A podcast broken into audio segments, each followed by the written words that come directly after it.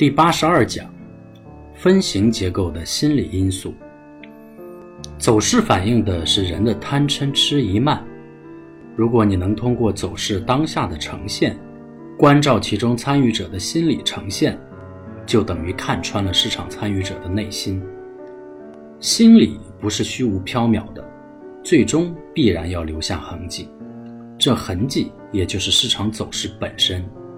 一些具有自同构性的结构，正好是窥测市场心理的科学仪器。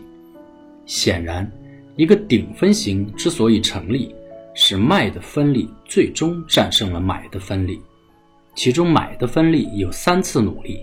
而卖的分力有三次狙击。下面用最标准的、已经经过包含处理的三根 K 线模型来说明：第一根 K 线的高点。被卖点的分力狙击后出现回落，这个回落出现在第一根 K 线的上影线部分，或者第二根 K 线的下影线部分。第二根 K 线出现一个更高的高点，但这个高点显然与第一根 K 线的高点中出现的买的分力在小级别上出现力度背驰，从而至少制造了第二根 K 线的上影线部分。最后，第三根 K 线会再次对买的分力进行攻击，但这个攻击完全被卖的分力击败，从而不能产生一个新高点，在小级别上大致出现一种第二类卖点的走势。由此可见，一个分形结构的出现，如同中枢，都是经过一个三次反复的心理较量过程，只是这中枢用的是三个次级别。所谓一鼓作气，再而衰，三而竭，一个顶分型就这样出现了。底分型的情况反过来就是。现在我们可以深入分析这三根 K 线的不同情况。首先，一个完全没有包含关系的分形结构，意味着市场买卖双方都是直截了当，没有太多犹豫。包含关系意味着一种犹豫，一种不确定的观望等。一般在小级别上都会出现中枢延伸、扩展之类的东西。其次，还是用没有包含关系的顶分型为例子。如果第一根 K 线是上阳线，而第二根、第三根 K 线都是小阴、小阳线，那么这个分型结构的意义就不大了。在小级别上，一定显现出小级别中枢上移后形成新的中枢。一般来说。这种顶分型成为真正的顶的可能性很小，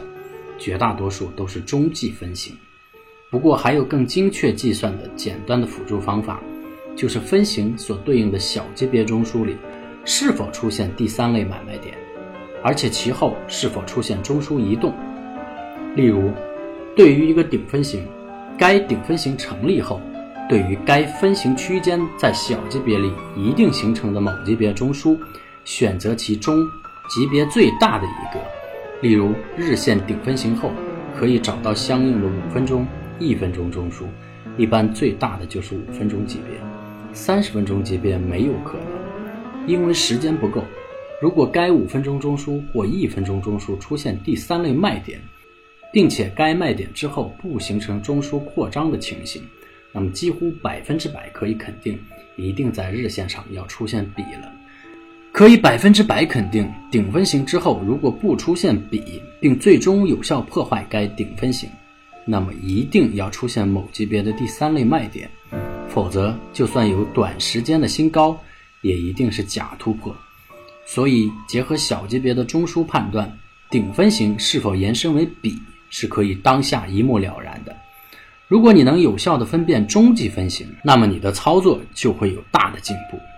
一般来说，可以把分型与小级别走势类型结合起来操作。例如，日线分型与五分钟的走势类型相结合。一个小级别的中枢震荡中，如果连日 K 线都没有出现顶分型结构，那么这个中枢震荡就没必要走了。就算在这个小级别中枢震荡中打短差，也要控制好数量，因为没有分型，就意味着走势没有结束，随时会有新高，你急什么？一旦顶分型成立必然对应着小级别走势的第一类第二类卖点其后关键看新形成的中枢是否会出现第三类买卖点。一般情况下如果是中继分型对于小级别上都是第三类卖点后形成中枢扩展也就是有一个绝妙的盘整底背驰让你重新介入。这样既利用分型搞了一个美妙的短差又不浪费其后的走势。这就是一个比较及格的操作了。